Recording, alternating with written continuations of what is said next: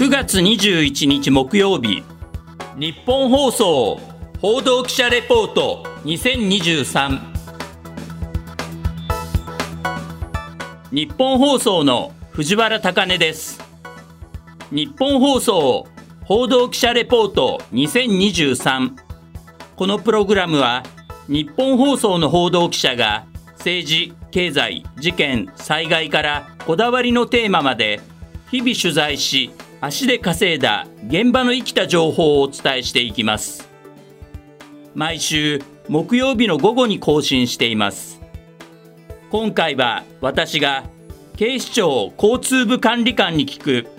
秋の全国交通安全運動の活動や取り組みとはというテーマでお伝えしていきます。横断歩道セーフティーアクション!信号無視や道路禁止場所の横断はダメ。横断歩道を渡ろう。Let's drive 自転車セーフティーアクション自転車に乗るときはヘルメットをかぶろう。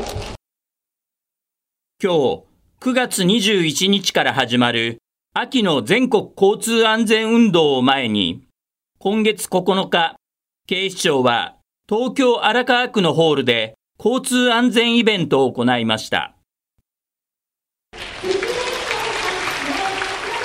このイベントには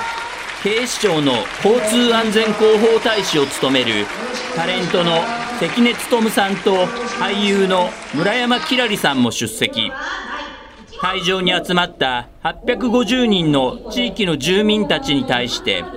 今年4月から努力義務となった自転車に乗る際のヘルメット着用などを呼びかけたり警察官や警視庁のシンボルマスコットのピーポくんたちとクイズ形式で交通ルールなどを確認しました。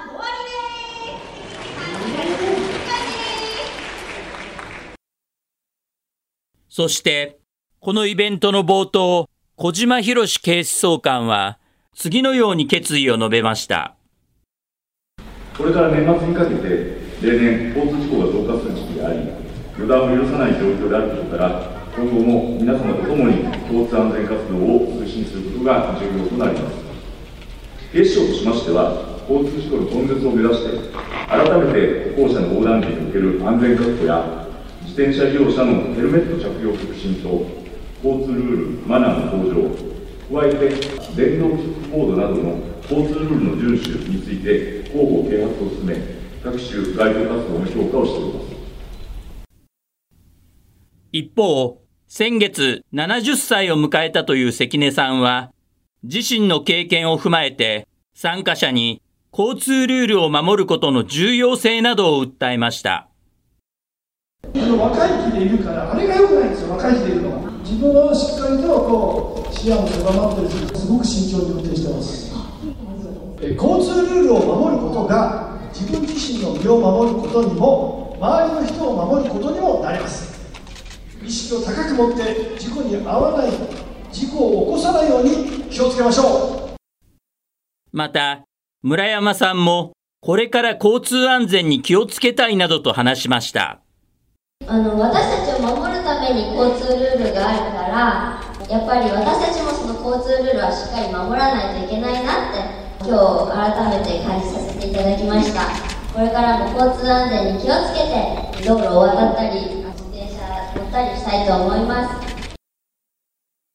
警視庁によりますと、今年上半期の自転車が関連する事故で亡くなった方の数は、去年の同じ時期より増える一方、今年7月時点で都内での自転車のヘルメット着用率は1割程度にとどまっており、バイクの事故が相次いでいるということです。こうした状況の中、警視庁は今日から始まる秋の全国交通安全運動で、どのような活動や取り組みを行っていくのか。今回、警視庁交通部、川島康夫管理官にいろいろとお話を伺いました。全国交通安全運動は、広く国民に交通安全思想の普及、浸透を図り、交通ルールの遵守と正しい交通マナーの実践を習慣づけるとともに、国民自身による道路交通環境の改善に向けた取り組みを推進することにより、交通事故防止の徹底を図ることを目的として全国一斉に実施されている国民運動です。現在は春と秋の年2回実施されており、令和5年秋の全国交通安全運動は9月21日から30日までの10日間実施されます。東京都では5つの重点に基づいて運動を進めてまいります。運動重点を具体的に申しますと、子どもと高齢者をはじめとする歩行者の安全の確保、夕暮れ時と夜間の交通事故防止及び飲酒運転等の根絶、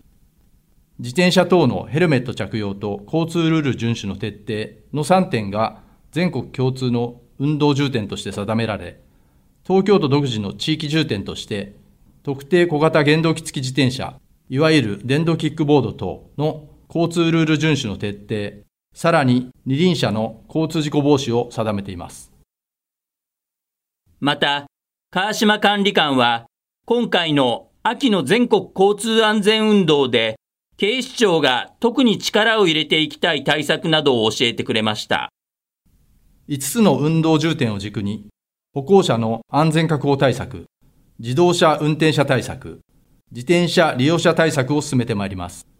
また、本年7月から電動キックボード等のうち一定の基準を満たした車両は16歳以上であれば運転免許なしで道路を走行できるようになりましたが、都内では若者を中心に相応の走行実態があることから、交通ルールの周知や安全な利用に向けた指導啓発を行っていくほか、二輪車による重大事故が多発していることを踏まえ、事故防止に向けた各種対策に注力してまいります。事故防止に向けていろいろな対策を行っている警視庁。その一方で、交通事故を減らすために、自動車を運転する方に必要なことや意識などについて、川島管理官は、例年、これからの時期の特徴として、日没時間が急に早まることにより、夕暮れ時から夜間における交通事故の多発が懸念されます。車を運転する方は、暗くなる前のライトの点灯を心がけてください。また、横断歩道上での対歩行者事故が多く発生していることから、横断歩道の手前では確実に減速し、歩行者の横断を最優先するという歩行者保護の意識を十分身につけた上で安全運転に努めていただくようお願いします。加えて、飲酒運転は被害者のみならず、加害者の人生をも奈落の底に突き落としてしまいます。ドライバーは、ちょっとくらいなら大丈夫、などという気持ちは一切捨て去り、飲んだら乗らないを徹底し、周囲も飲酒運転は絶対に許さないという姿勢で、社会全体で飲酒運転の根絶を図っていくことが重要です。そして、川島管理官は、高齢ドライバーによる交通事故の特徴や原因、その対策などについてこのように話してくれました。年齢が65歳以上の高齢運転者による事故の特徴として、追突事故と出会い頭事故が特に多く、違反別に見ると安全不確認が最も多くなっています。事故の原因として、加齢に伴う認知機能、身体機能の低下から、認知、判断、操作の一連の反応が遅れがちになることや、集中力の不足から安全確認が十分になされていないことなどが指摘されています。さらに、ブレーキとアクセルの踏み間違いにとっさに対応できずに起きる重大事故なども懸念されることから、安全運転サポート車への乗り換えが推奨されます。また、自分の身体機能の変化をよく自覚し、速度を控えめにする。車間距離を十分取る。交差点等では安全確認を徹底するなどの防衛運転や、夜間や天候の悪い日は運転しないなどの保証運転により、交通事故を起こしにくい運転に努めることも重要です。もし自分の運転に自信が持てなくなったり、家族から心配されるようになったときは、運転免許の自主返納について家族ぐるみで話し合ってみることも大切なことではないでしょうか。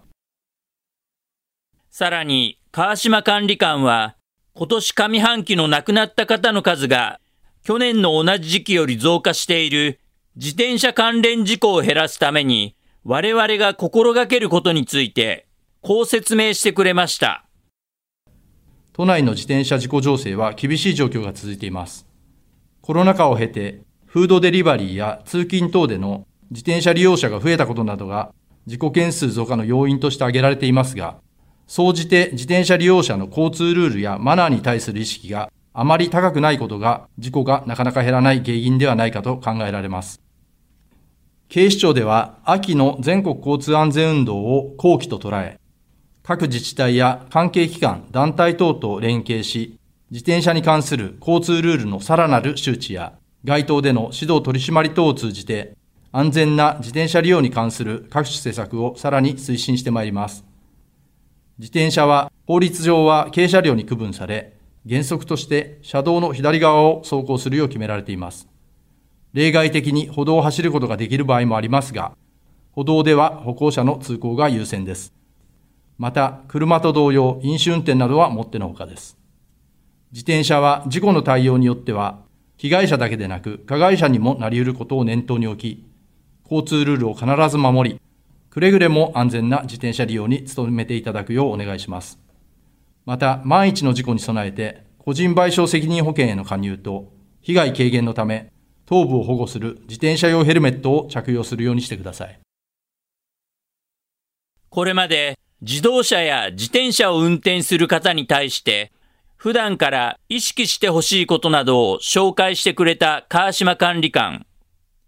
交通事故で最も被害者になり得る可能性のある歩行者の方には、次のようなお願いをされました。歩行中の死亡事故は、歩行者側の約8割に何かしらの違反があり、走行車両の前後の横断が最も多く、次に歩行者側の信号無視となっています。いつも通り慣れた道だからとか、どうせ車は来ないだろうなどといった予断や油断は禁物です。横断歩道を渡る、信号を守るなどの交通ルールを必ず守り、安全な通行に努めてください。警視庁では横断歩道を安全に渡るための対策として、横断セーフティーアクションを提唱しています。具体的には、横断する際に、1、車が来ていないかチェック。2、車が止まったかチェック。3、横断中も車が来ないかチェックすることに加えまして、プラスワンアクションとして、手を挙げたり、運転手の方を見ることにより、これから渡ることを運転手に伝えるを行うことで安全な横断に効果が見られることから、どうぞ実践してくださるようお願いします。さて、今回の取材の最後、警視庁交通部川島康夫管理官は、交通事故の根絶のため、都民国民にこのようなメッセージをくれました。都内では7月以降、死亡事故などの渋滞事故が増加傾向にあり、多くの尊い命が交通事故で犠牲になる厳しい状況が続いています。また、これから年末にかけては、例年、さらに重大交通事故が多発する傾向にあります。悲しい交通事故を一件でも減少させるため、この全国交通安全運動をきっかけに、皆さん一人一人が交通事故について家庭や職場などで話し合う機会を持ち、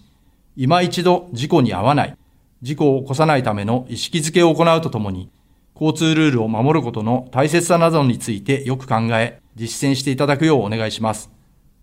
世界一の交通安全都市東京を目指して、交通事故のない安全安心な東京を皆さんと共に築いてまいりましょう。また、警視庁の交通安全広報大使を務めるタレントの関根勤さんと俳優の村山きらりさんも次のように呼びかけました。秋の全国交通安全運動が始まります。一人一人が交通ルールを守り、交通事故に遭わないように気をつけましょう。皆さん、私たちと一緒に世界一の交通安全都市東京を目指していきましょう